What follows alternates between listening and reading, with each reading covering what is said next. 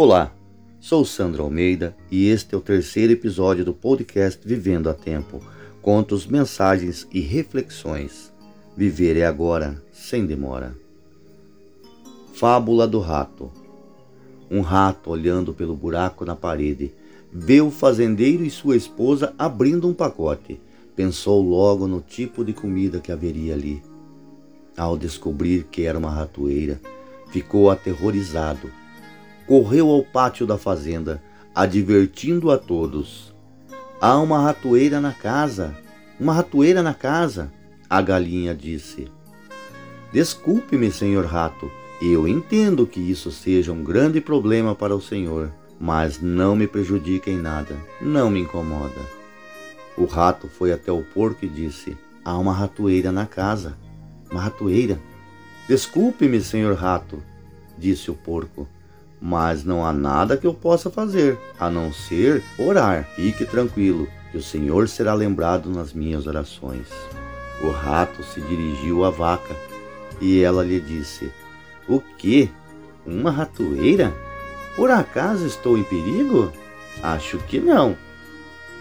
Então o rato voltou para casa abatido, para encarar a ratoeira.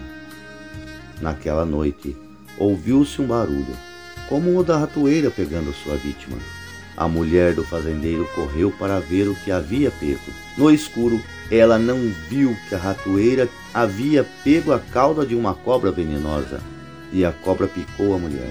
O fazendeiro a levou imediatamente ao hospital. Ela voltou com muita febre. Todo mundo sabe que para alimentar alguém com febre, nada melhor que uma canja de galinha.